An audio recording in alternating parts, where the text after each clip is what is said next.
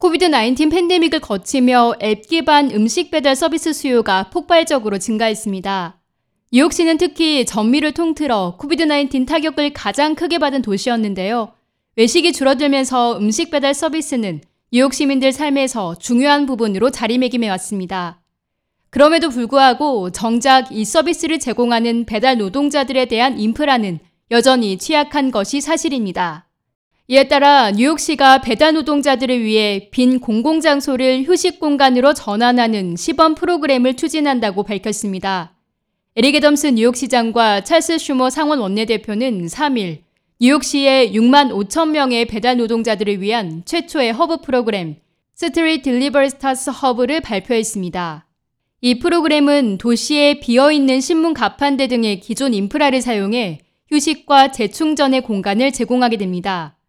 즉, 배달 노동자들의 쉼터와 전기 자전거 수리 서비스, 그리고 휴대폰을 충전할 수 있는 장소를 만들 뿐만 아니라 현재 잘 사용되지 않거나 비어있는 뉴욕시의 공공공간을 활성화해 모든 시민들에게 서비스를 제공할 수 있도록 하겠다는 계획입니다.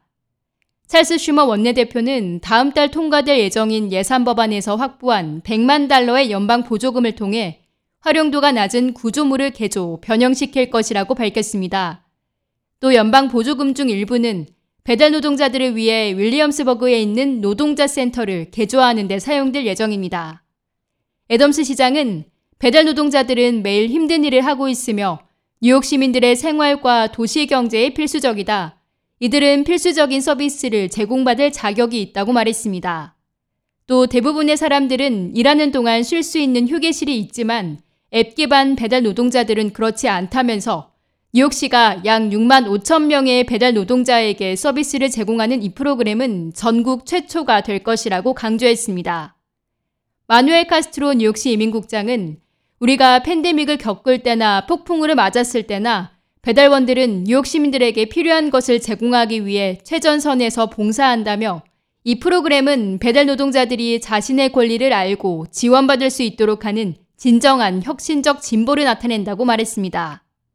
수 도노휴 뉴욕시 공원 및 레크리에이션 국장에 따르면 도시의 비어있는 부지를 분석해 허브 위치가 결정되며 아직 얼마나 많은 수의 허브가 열릴지는 정해지지 않은 상태입니다. 이 프로그램을 통해 뉴욕시의 배달 노동자들이 한층 더 안전한 근무 환경과 인프라 속에서 일을 이어나갈 수 있을 것으로 기대됩니다.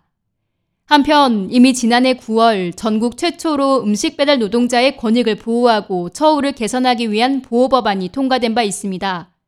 이 법안은 배달 건당 최저 수수료 보장, 식당 및 배달업체가 노동자에게 화장실을 이용할 수 있게 할 것, 최소한 일주에 한 번 급여 지급 등의 내용을 골자로 하고 있습니다. K-Radio 김유리입니다.